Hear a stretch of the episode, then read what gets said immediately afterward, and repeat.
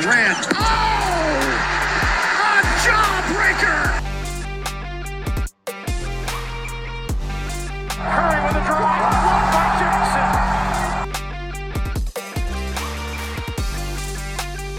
Bane, step back three. Bingo! Hello, Grizzly fans, and welcome to this edition of the Core Four, one of the featured podcasts on the Grizzly Bear Blues Network. My name is David Buckler, and I'm joined by my co hosts, Matt Gill and Xavier Dotson. And it is our mission to bring to you a show each week that honors the great tradition of the Memphis Grizzlies while showcasing the excitement of today's NBA. Great to be with you both, guys. We have a lot to cover today. Yeah, absolutely. Busy show. A lot of stuff going on. Yeah, exciting, exciting show. Should be a, a good one. So tune in.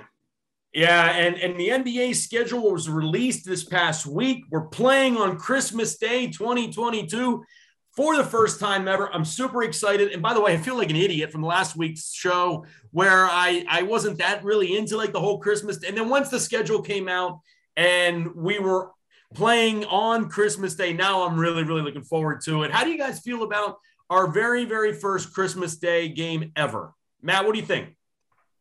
Yeah, it's interesting. Uh, we talked about it in the last show, and you know we kind of had our wish list and stuff. And I think the the Golden State matchup was kind of what everybody else wanted, mm-hmm. and I think that it's going to be a good matchup again. That clearly is a budding rivalry, and uh, I'm looking forward to that game for sure. The only reason that I, you know, I wish it would have been at home. That's the only other thing. I, I wish it, you know, you could have gone and checked that out. That would have been fun.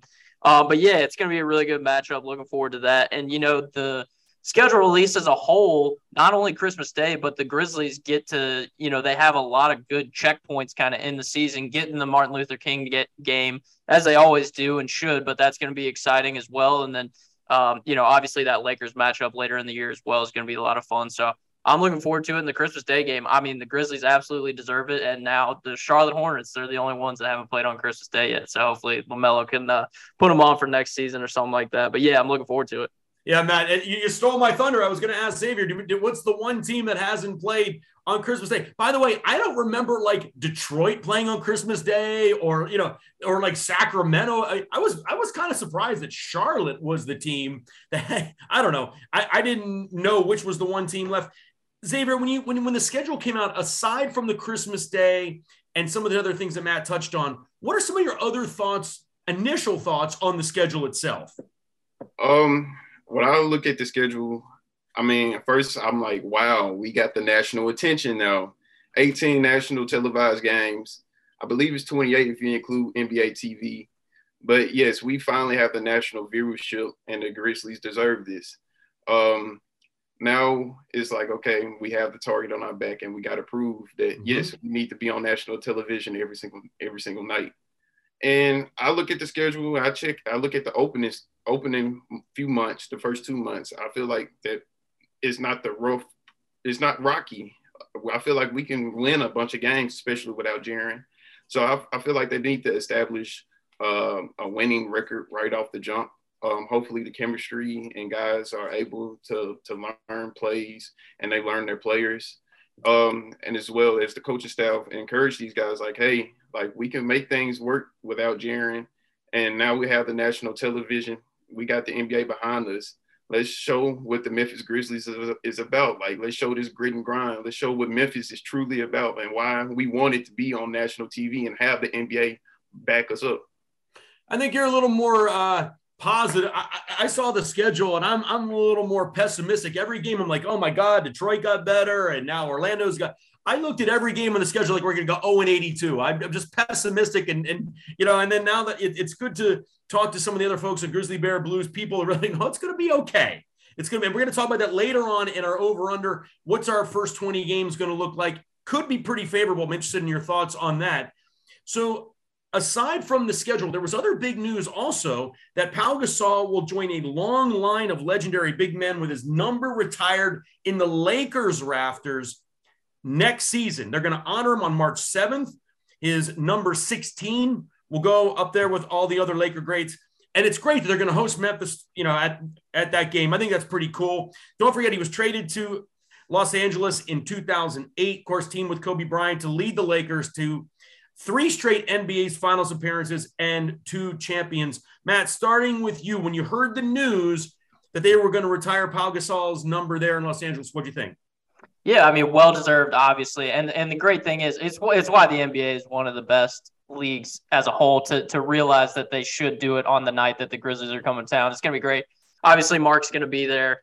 Uh, the the other great thing is obviously Pau. If you follow him on social media, he's very close with the Bryant family, so they'll they'll be hmm. there as well. So it's going to be a great spectacle, not only just the game, but you know that ceremony, and he's he's well deserved. It, you know, you mentioned the trade. I, I went back and, and looked at it because it really, to me, is one of the worst trades, you know, in all of professional sports. Kwame oh, Brown, wow. Aaron McKie, Javaris Crittenton, the the draft rights to Marc, which is obviously the prize of it, and then two draft picks that end up being Donté Greene and Greivis Vasquez. I mean, just a just an absolute fleecing. And like you said, he goes on to lead them to three straight finals and should have been Finals MVP in 2010, in my opinion. So a great career, obviously really well deserved, and it's going to be, as I said, it's going to be a great spectacle. Not only just the matchup with the Lakers, but you know the whole television and uh, you know entertainment aspect of it. It's going to be a great night, and as I said, that's one of those big checkpoints for the Grizzlies season this year. It'll be fun. You know, Matt, I, it's funny to hear you say you thought it was one of the worst trades ever. Like I remember the time when it went down, I wasn't that emotional about it because as good as he Pau had been in Memphis, and he, you know he averaged 18 and eight uh, with three assists over his six and a half years in Memphis. He had a really really nice career, but Xavier he didn't really lead the Grizzlies you know, to the NBA Finals. It wasn't like when he left Memphis, we had this long uh, history of winning because of what Pau Gasol had done. I didn't feel emotional. Am I kind of missing something there? I mean, how, how would what did you guys feel when he actually got traded? Was it a big emotional punch for you? Um, I mean, I would, I was a little bit emotional. I mean, he was the first star for the Grizzlies. Yeah, the Grizzlies for you, um, three playoffs runs. But of course, I mean, he didn't. They didn't succeed and get a playoff victory, not once when he was there. But although he did contribute and provide a lot for the city and for identifying the Memphis Grizzlies, putting it on the map. Um, of course, without Pau Gasol, Marc Gasol would not be here. Um, the contribution of him and that long-term value of the trade. Yeah, going back with Matt saying like how it was like a highway robbery of a trade. Gregg Popovich was even so so mad when that trade happened. He wanted David Stern to like come in. Like, it's no way that they should be committing highway robbery from us. But I mean, of course, you look the long term. We got Marc Gasol, and uh, I mean, some people say he's the greatest Grizzlies ever. But I sort of feel like the Lakers scheduled his retirement that day due to the fact I mean, we were we're playing against them, and we haven't retired his jersey. A lot of people feel that Pau Gasol jersey should be up in the rafters. I mean, he's contributed a lot for the Grizzlies during the past. Um, I mean, he was one of the lead, he was one of the top top rebounders. I'm pr- pretty sure Zach Randolph has overpassed him. Um, I mean, the main scorer for the early 2000s Grizzlies, and then uh, I mean, he was a big commitment, like like I said. But uh, I mean, some people do tend have the tendency of saying like Pau Gasol was a soft player. Uh, it was a lot of questions behind Pau, but I mean, he proved that he was a Hall of Fame worthy player. I, I enjoyed his career, and I feel like he does deserve his jersey in the rafters for the Lakers. With the Grizzlies, I'm a bit iffy on it, but each to each his own. So that's what I feel. Well, it's interesting you mentioned the Hall of Fame because he's going to go into the Basketball Hall of Fame. And remember, it's, it's not the NBA Hall of Fame. The Hall of Fame is, you know, I mean, there's the Harlem Globetrotters are in it. I mean, it's, you know, it's about the, it's about basketball as a sport. He's clearly going to go in and he's a wonderful international player and all of that. so, Matt, six and a half years in Memphis, six and a half years in Los Angeles. Once Pau Gasol goes in the Hall of Fame, is he clearly going in in a Lakers jersey? Or could we make an argument, please, Pau, go in in a Memphis Grizzlies jersey. No, it's Lakers all the way. I think that that, that ceremony, uh, allowing it to happen the night that they're playing the Grizzlies, is about all the nod that, that we're going to get for the Pau Gasol era. Uh, which is fine. I do, I totally uh, understand that. That's that's where he kind of cut his teeth and obviously you know found national acclaim as a basketball player just because it's such a bigger market. And like you said, the the success wasn't uh, there as much with the Grizzlies, but you know, yeah, well deserved. Obviously, going in and uh, yeah, I mean, just a great player, great career all around. But yeah, I think I think even uh, you know even Pau's not not giving Gri- the Grizzlies too much credit on that. I don't think that, that they contributed a whole bunch to his winning uh, or his uh, his Hall of Fame candidacy. So yeah, he's definitely gone in in, uh, in a Lakers 16. That's it. yeah, pretty much wishful thinking on my part there, but uh, yeah. I, am happy for him. And uh, I, at the time, I thought the trade would be really good for him. And, and it turned out, and as Xavier, as you mentioned, you know, Marc Gasol went on to be arguably, arguably the greatest Grizzly of all time. We probably should debate that one of these shows as well. But I think we should jump into today's featured topics. Topic number one Xavier's X's and O's this week will feature Ja Morant. And it, you know, it's great. We talked about how many games they're going to be on national television this upcoming season. I'm super excited about that. But Ja Morant is obviously a big reason why. However, if he can't stay on the floor, not only will the team suffer in the standings, I kind of feel like in the ratings as well. So, Xavier, how does Taylor Jenkins keep Ja healthy and happy this year? So, yeah, um, coming off this season, Ja Morant played 57 games out of 82 games. Um, sort of had an injury history last last year. Um, played nine playoff games. Of course, he got injured that Jordan Poole incident.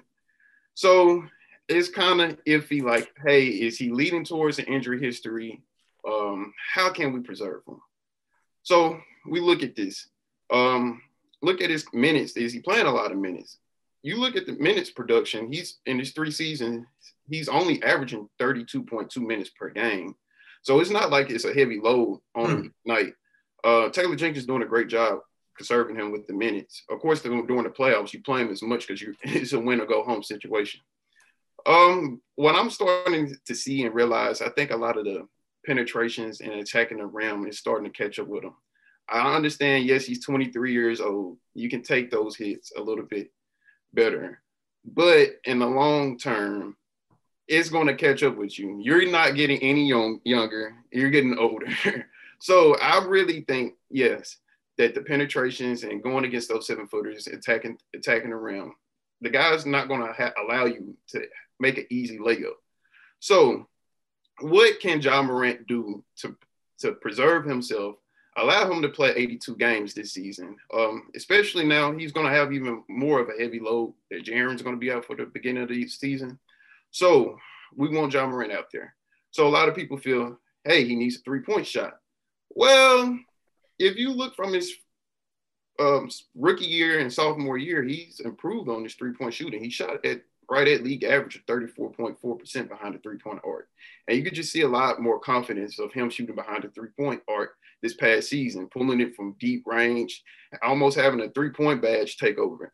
But I, I feel that will make him a complete point guard because he's already perfect as he is. But what makes him complete is if he's adding that mid-range shot consistently. So, and I'm not asking for Ja Morant to do anything differently. When he comes off the pick and roll, it's something that guards like to do nowadays. That's called snaking the pick and roll, staying low, having having control of the dri- of the dribbles, um, utilizing the screen, especially when you got Steven Adams.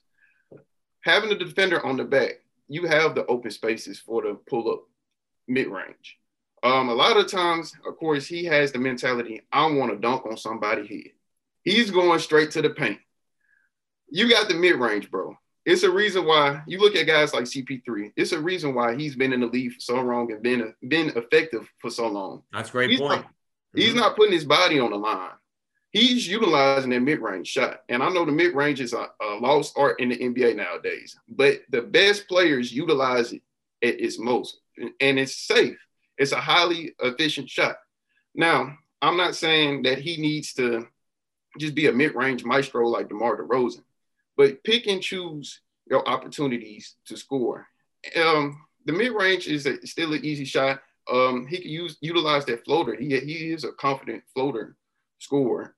But the mid range, I really feel like that would set set him for him to be complete, to be a complete guard and preserve him. Yeah, and I love your point about 32.2 minutes a game, and certainly having Tyus re-signed is going to help reduce Ja's minutes. But I want to ask you, Matt, when he talks about the mid-range and some of these things, Ja's DNA is attack the rim. How do we get a player to kind of change who he just in his core? This is who Ja Morant is. He's an attacking player. We saw this a little bit with Jaren when he couldn't stay on the court because of foul trouble because he's an aggressive defender. Now he did get better at that. But do you feel like as Ja kind of matures here over the next couple years that he will do more of that mid range?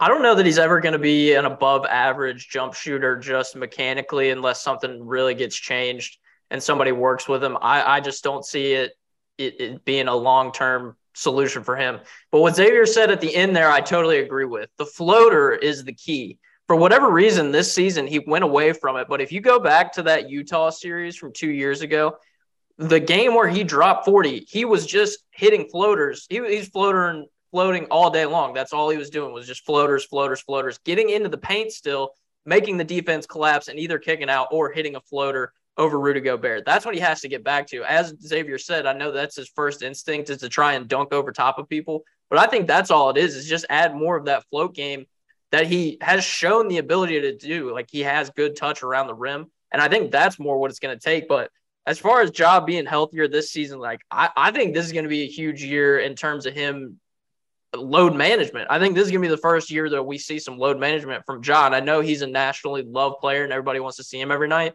But I think after this huge contract, after the way the season ended last year with injuries, we're going to see him just not play as many games. And as you said, David, I mean, why else would you bring Tyus back on that deal? You know he's a really good player. He can start games for you and he can win plenty of games for you. That's why they had an awesome record when Ja was hurt.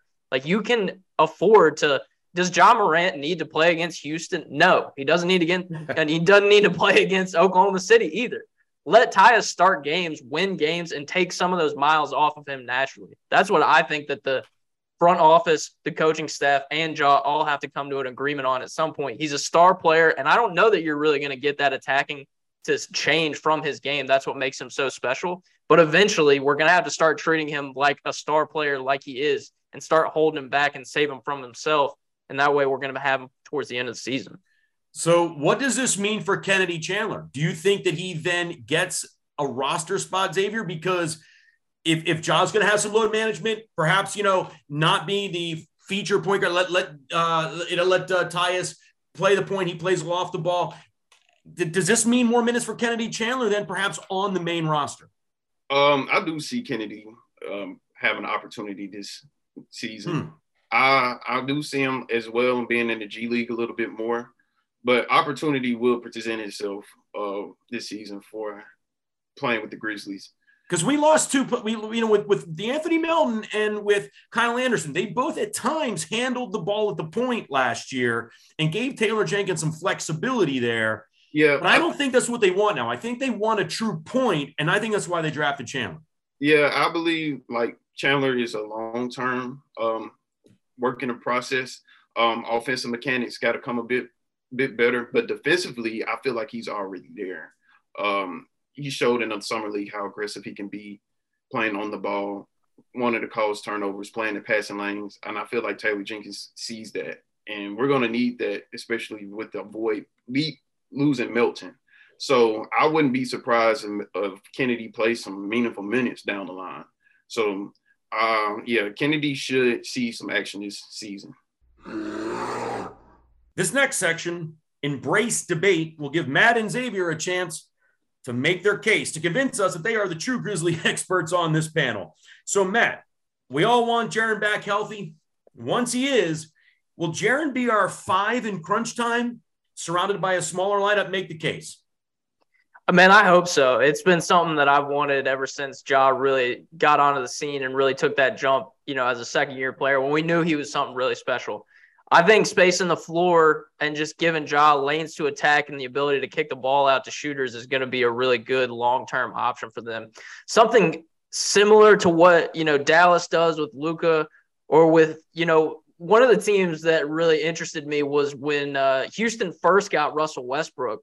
You know, and at that trade deadline, that got rid of Clint Capela and Russell Westbrook kind of became their center, right? He was their main rebounder, and I think you don't need Ja to do all that. He doesn't have to be a guy that rebound that gives you 10 rebounds a game, but being able to space the floor for him, going back to what I said, I don't know that he's ever going to be a long-term great jump shooter. So giving him the ability to attack the rim over and over and over again, I think that's the best way to do it. And he's clearly a great passer. He can make those passes out to the wings.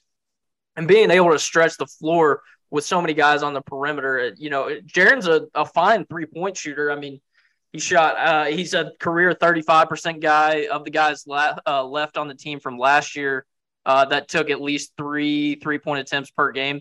He was third in percentage and makes for the team. So I mean, he still is one of their best shooters for this season. So having him more, I you know, when I say I want Jaren to be the small ball five, I'm not necessarily saying that I want him back to the basket all the time. I think he's his best asset offensively is the ability to stretch the floor and being able to take uh, advantage of certain matchups and bang with smaller guys down low when he gets switched on. But I think, you know, uh, uh, it would be a really fun experiment. And, you know, he can guard bigger players. He obviously has the athleticism and the defensive leap that we saw from him last year, I think is only going to continue as long as he can get healthy.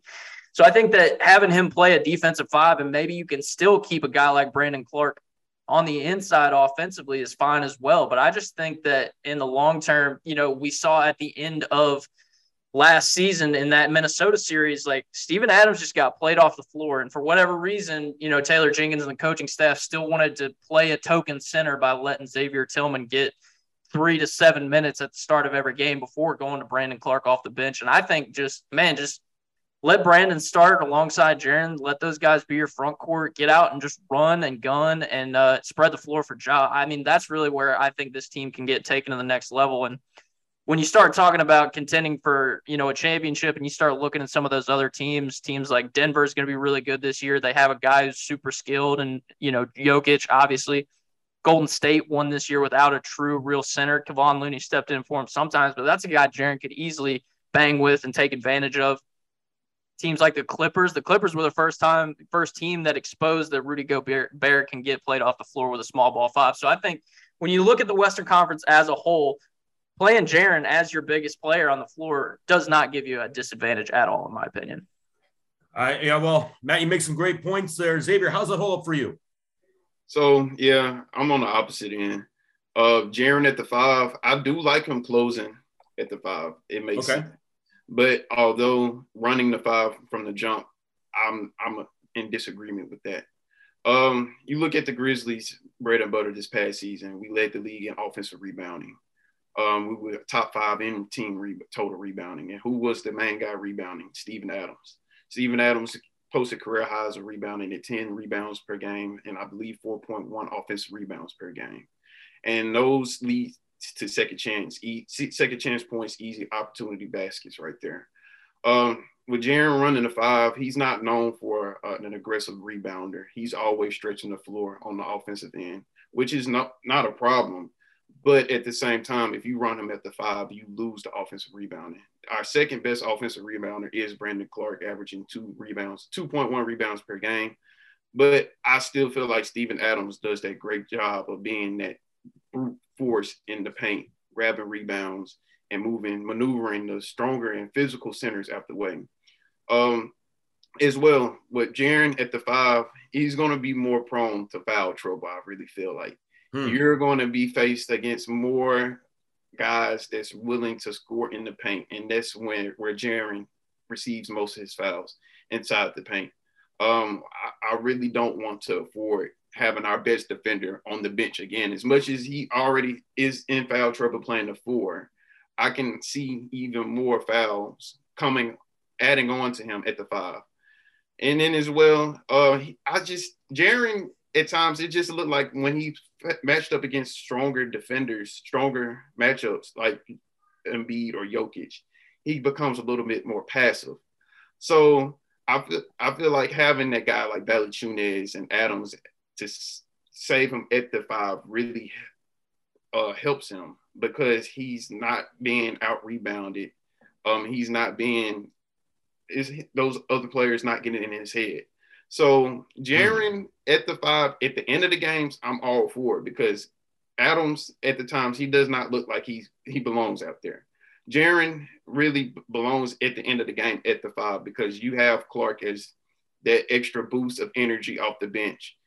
Uh, and then yeah, Jaren can stretch the floor and like what, what Matthew was saying that Ja Ja being able to penetrate and kick it out to those wings and Jaren for the threes. Like that Utah uh, game winner that Jaren shot at the uh, at the beginning of the season. Like I love that. I love that. but Jaren struggles out rebounding Rudy Gobert during the regular during the regular season, like during the first three the first three quarters. So Jaren at the five, I still feel like he needs to add strength, um, being under control. But I still, I, ideally, I would love him to be that five for the Grizzlies, so we could slide Clarke at the starting four position. Yeah, but let me ask you this, guys: Would we even be having this debate if Steven Adams wasn't so deficient, being honest, on the offensive end scoring? He has a lot of other nice pieces. We told you, Xavier mentioned the rebounding. He's great, and his defense, and I really like his uh, fit on the team in the locker room and all of that. But would we be having this debate if he wasn't just a marginal offensive player? Um, I don't think so. Um, like it's hard to tell. Um, because they've had success.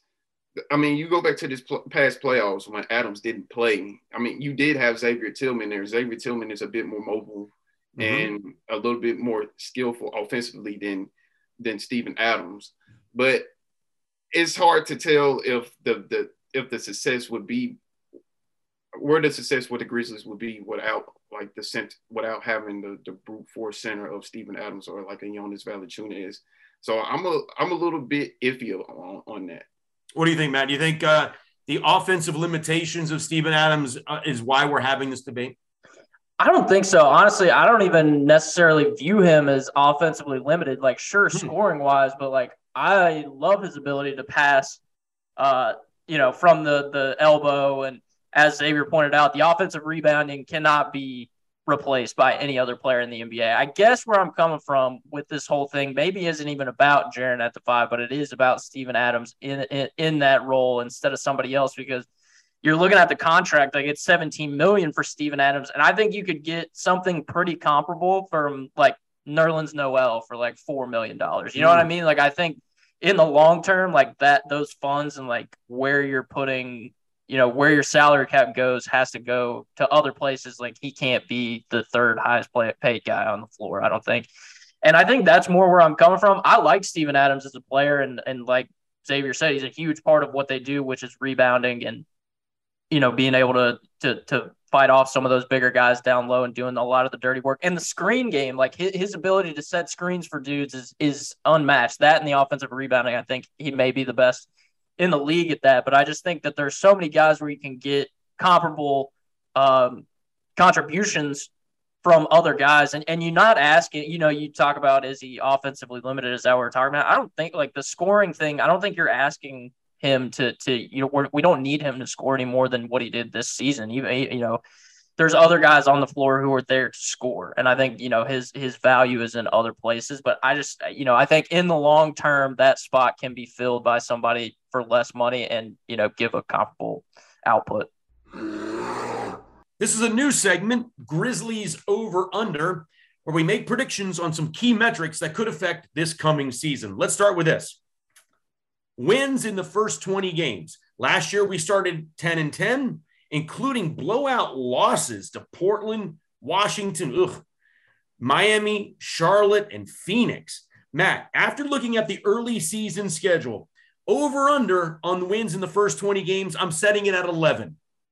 Yeah, I'm going to go over here, and here's the reason. I kind of broke this the the uh, first 20 games down, first 20 opponents into three tiers. First tier, games that the Grizzlies will win. That's a game against Houston, uh, at Houston, at Portland, Charlotte at home, at San Antonio, a home and home with Washington, and a game against Oklahoma City. So that's seven games uh, in those first 20 that I think the Grizzlies should and will win. So let's say that they win six of those seven.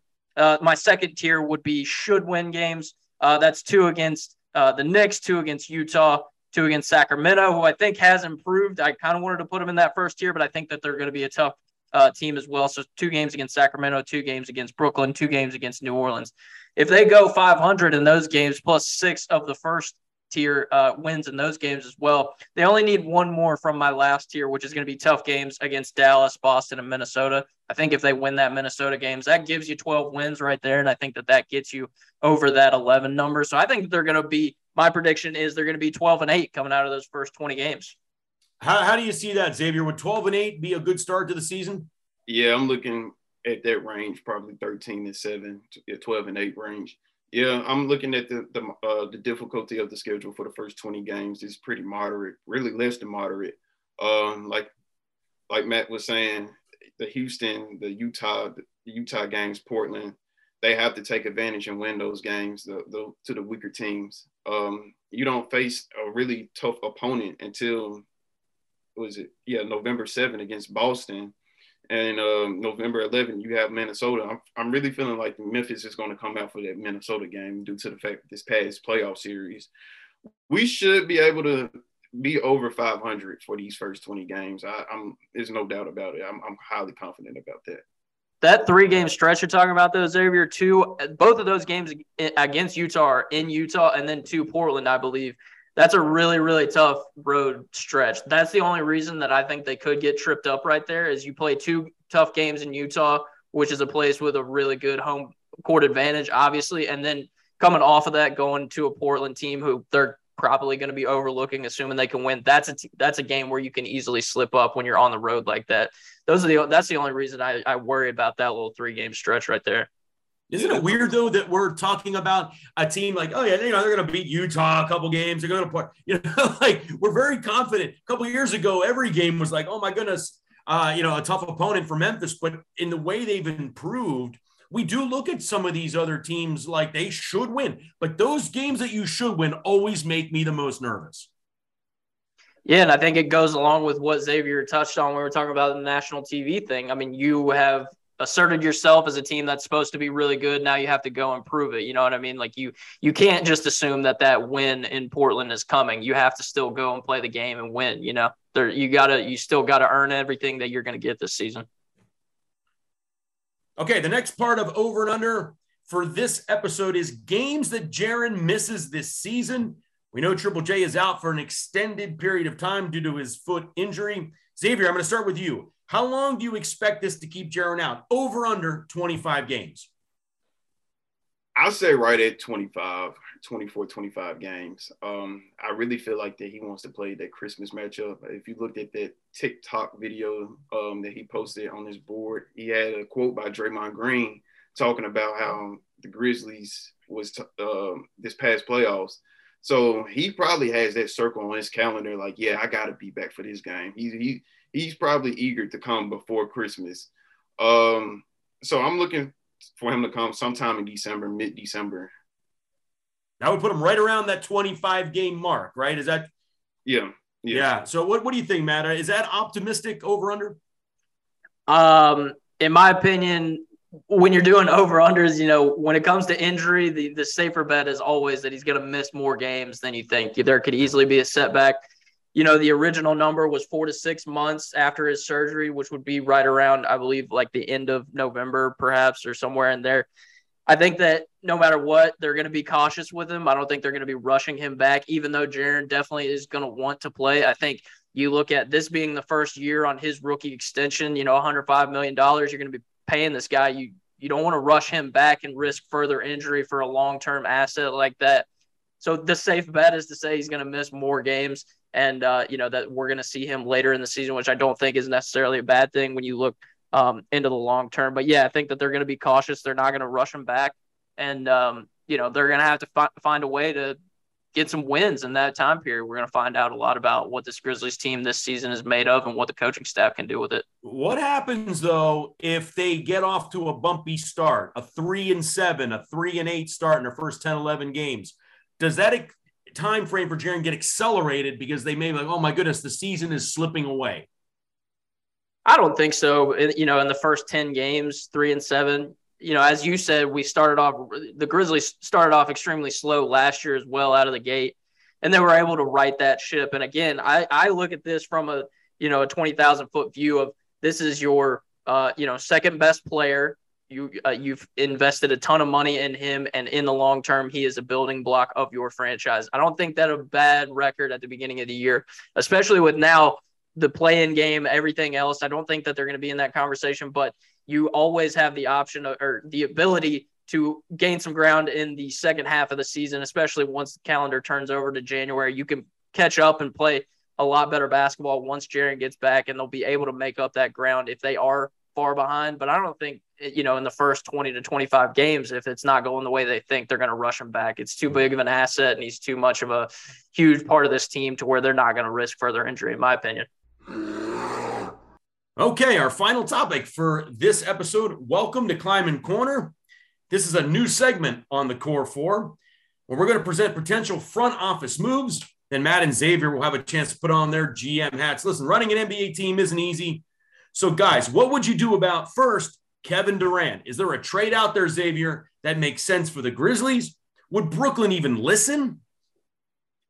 Um, I don't think we have. I mean, we have the assets, but I don't think Brooklyn is looking for it for us. Uh, the, after that Rudy Gobert trade, that shows how oversaturated the trade market is right now. So they're going to be asking for an arm, a leg, teeth, really the whole human body for Kevin Durant. so it's it's it's really hard to see. Um, I mean, we do have the young pieces. We got Ziaire. Uh, most likely, if we'll have to lose either Desmond Bane or Jaren Jackson. I'm just not willing to do that for Kevin Durant. He's just on, on loose cannon. Um, you look at his age, what is he like 33, 30, I think 34. He's 34, yeah, 34. years old. I mean, you talk about Xavier. Uh, I'm sorry, you talk about Ziaire Williams. Was he 20? Yeah, yeah, exactly. So we know what we ha- what we're capable of with our young core. I know Kevin Durant is, of course, a top 10 player, really top five player in the NBA more than likely we will contend right away. But we have a group that can last for a long, long time, like like the OKC days in the early 2010s. So it's it's it's I'm not taking that gamble for Kevin Durant. Like I said, he's a loose cannon. You just don't know what you're gonna get with him. One minute he's yeah, he's all in, but next minute, hey, I'm like, I want out. So I'm not, I'm not, I'm not going for that so but Matt, you're running the team now, and you get a call from the Nets, and they want uh, you know they want Brooks, they want Ziaire Williams, they want five pick swaps for four number one picks. What are you saying if Brooklyn gives you a call? Yeah, I think the interesting thing when you look at what the Nets want is they're one of the teams. If they're giving up Kevin Durant, they want another good player in return. Whereas other teams like Utah may be willing to give up good players for picks. So if the Grizzlies are going to do a deal with the Nets in theory to get Kevin Durant, you have to give up one of your good players who's going to keep them in contention this year. And like Ziaire, uh, Xavier said, man, we keep mixing up yeah. Ziaire Xavier. I'm going to start be, calling him Xavier Dotson Senior here pretty soon. I'm, I'm telling you that that's going to be. Well, we're going to have to fix that by the time the season rolls around. right. Sorry about that, Xavier. Uh, anyways, yeah. So um, I think like I said, they, they want to be good this year still. So they don't want, they want good P- players in return. And I think that that leads to a deal that's going to be based around Desmond Bane. But Desmond Bane's contract is like the best kept secret in the NBA. For what you get out of him, he's only making like a million dollars next year. Like he he is maybe the best contract in the NBA right now. But when you're making a trade, those salaries got to line up, and and doing Desmond Bane for uh, KD isn't going to work. So you got to give up a ton of assets in your war chest. It's going to have to be Adams absolutely has to be in that deal to make the salaries match. It's going to have to be uh, Dillon Brooks and probably Danny Green, who I, I see as somebody that they flip for somebody else during this season. I don't know that Danny Green's going to be on this roster come playoff time. So I think that th- those are kind of the pieces that you would have to use to get the salaries to match up. And then maybe they still would want uh, Ziaire Williams in, uh, you know, on that deal as well. So I mean, it's it's just so much that you have to give up, and you have to give up players, not just picks. Yeah. And that when you're when you're a small market team like Xavier was just saying, they're built for the long term. They they're not going to get huge names in free agency very often you know, unless Ja really is, is a great pitchman and people want to start playing with him. But yeah, when you're a small market team like that, you have to conserve these assets and these players that you have and build for the long term. So I don't think KD is going to be uh, somebody that the, the Grizzlies or the Nets are going to be uh, making a deal around. The ringer.com had a great article this week on player empowerment and, you know, talking about LeBron and KD and, and James Harden. And if you really look into it, giving these players this much say over where they were going to go has not worked out for those teams. I don't want to hear about LeBron going to Miami. Remember, it wasn't a trade, right? So if KD was a free agent, and he wanted to come to Memphis. Now we're talking about something that that would be very interesting and we would find the money. But if you're talking about exactly what you guys mentioned, these huge trade packages, now our depth is gone, our future flexibility in the draft is gone. Brooklyn's a mess. And in, in, in 18 months ago, we thought they were going to win like five titles in a row. You know, so I, I think you guys are exactly right. I, I like Durant if he was 25 years old and we would have him for the next 10 years. I would rather have Ziaire Williams. I, I, love him. He seems like a great kid. And I think giving up the guts of this roster for one player that's not named LeBron James at 25 is just just not not worth it at all. Let's move on to Ja's monster extension this past summer. Obviously a big piece of business. But Matt, is Brandon Clarke's extension next on Zach Kleiman's to-do list? I don't think so. I believe the deadline is going to be October for them to reach an extension, if I have that correct. And if that if that extension uh, is not done before that deadline, he's going to enter restricted free agency uh, this coming summer, and they'll have the ability to match any offer sheet. It's you know it's similar to what happened with DeAndre Ayton and the Suns this year. And I think with a guy like Brandon Clarke, unless he has a huge season this year, which happens for a lot of guys in that contract year, that is when they play some of their best you know, basketball is when they're trying to get paid. As long if that doesn't happen, then Brandon Clarke's offer sheet is going to be an easy thing for them to match, and the Grizzlies will match that because he is so valuable to this team and what they've built. But I don't think they're going to be spending uh, more than they have to ahead of time. So, so Xavier, the thing though, right? As fans, we want this all to be kind of taken care of because, like, he's my wife's favorite player. Just loves Brandon Clarke.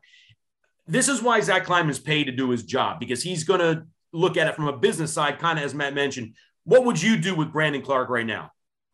Oh man, I would go ahead and pay the man. You don't want to have another situation with like the Mavs just had with Jalen Brunson.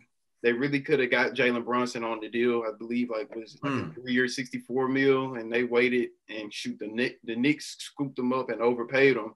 You just don't know if Brandon Clarke could just have a random bounce crazy season. He's I call him Ripper Roo the way he jumps up and down and and gets the rebounds and and dunk dumps the ball. So he has the opportunity with Jaren to be out like, hey, I got this my contract year. These guys don't pay me.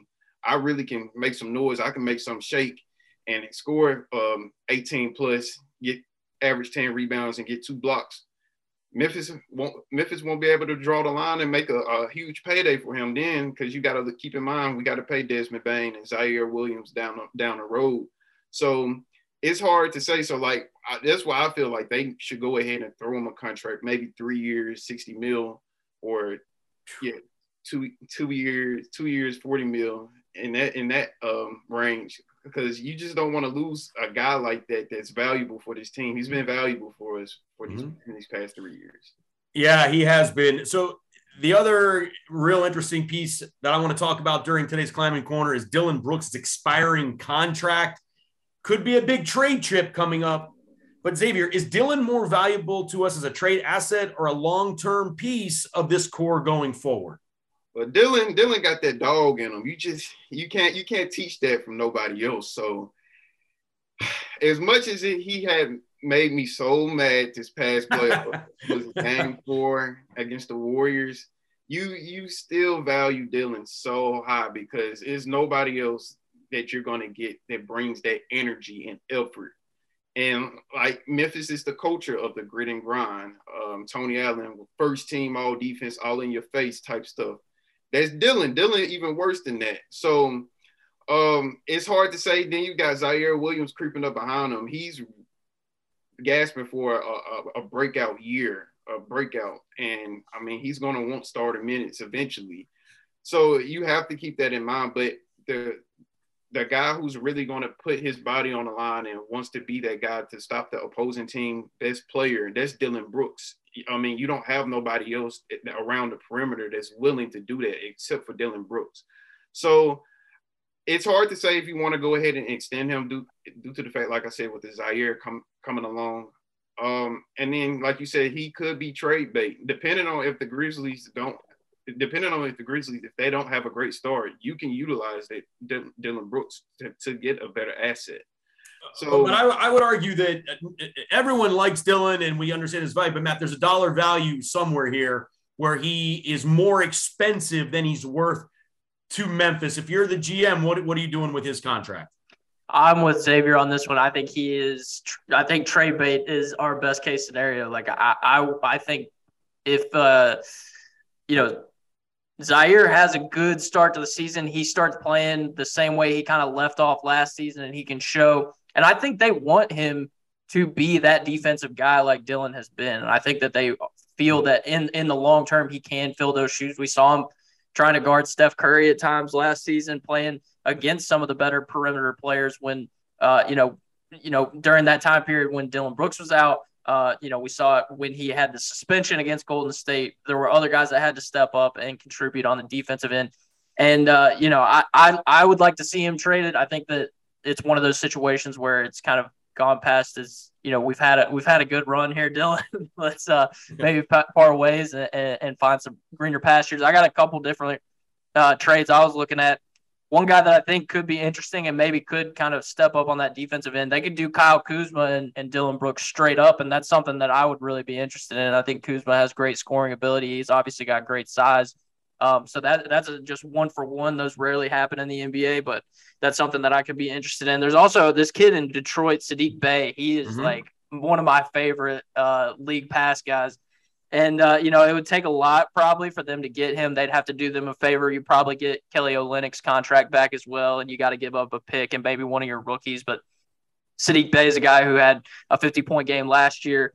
Uh, you know, he was a really good three point shooter as well. He's 6'8, 215 uh, 36% three point uh, career shooter. And the, the final year of that Kelly Olynyk deal is not fully guaranteed. So that's a trade I could see them making. But the, the big trade that I've wanted all summer, and I want to get your guys' take on it, is to make a play for Donovan Mitchell. I talked about it with the Nets, but I think Utah is a team that is not necessarily super committed to winning this season and maybe in the next couple of seasons. I think that that's a team that's looking to unload assets. As we saw them get rid of and move off of Rudy Gobert and start accumulating picks that's something that the Grizzlies can help them out with. The only problem is obviously you get a lot smaller on the perimeter, but a deal that looks something like Dillon Brooks, Steven Adams, one of the rookies, and and you know as many picks as they want for Donovan Mitchell is something that I also would be really interested in.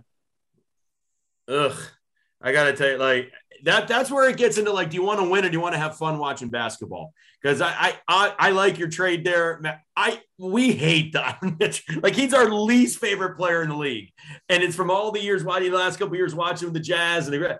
Oh my God! Like whenever we play Utah and and Mitchell drives us crazy. So if if he's wearing you know grizzly blue next year, like oh, it's just I don't know. I'm, as a Cowboys fan, I can't root for the Eagles kind of thing, and I, I don't That's really fair. want that. I don't want Donovan Mitchell on Memphis, even though maybe basketball wise he would help us. Xavier, help me out here.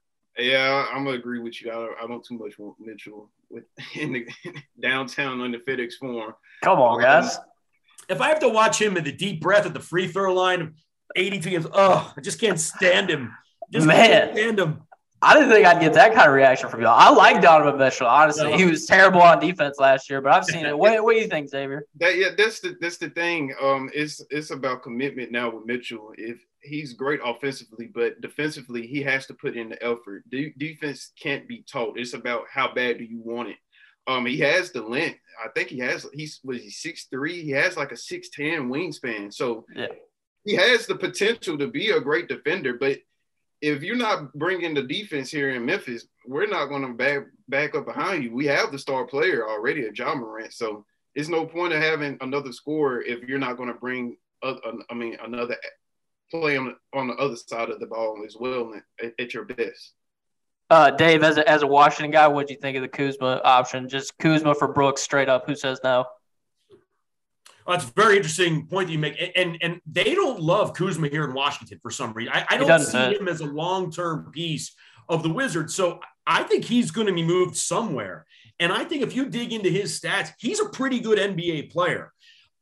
Kind of weird to fit in LA and didn't, I don't know. And then he dyed his, his hair. He's kind of going, if you really look at his career, he's had kind of a strange kind of journey so far but he's he's a high level NBA player, and the Washington fit is not great.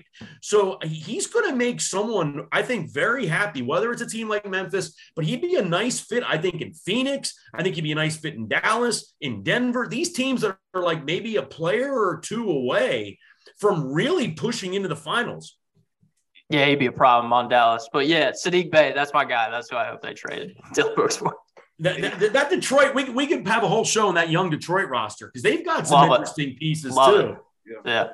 Absolutely. So, guys, that's our show for the week. Remember, the most important aspect of the show is you, the listener. You are the final piece of our Core Four. Make sure you follow us on Twitter at the Core Four Podcast and send us questions or topics you would like us to discuss on an upcoming broadcast. Matt, where can the listeners find you on social media?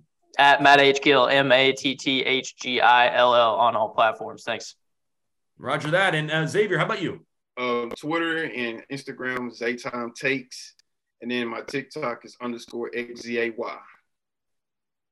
Excellent, excellent. You can find me at DLB19338. I want to thank you both for a great show today. And we want to thank you for tuning in and being a part of the Core Four, the show for hardcore Memphis Grizzlies fans.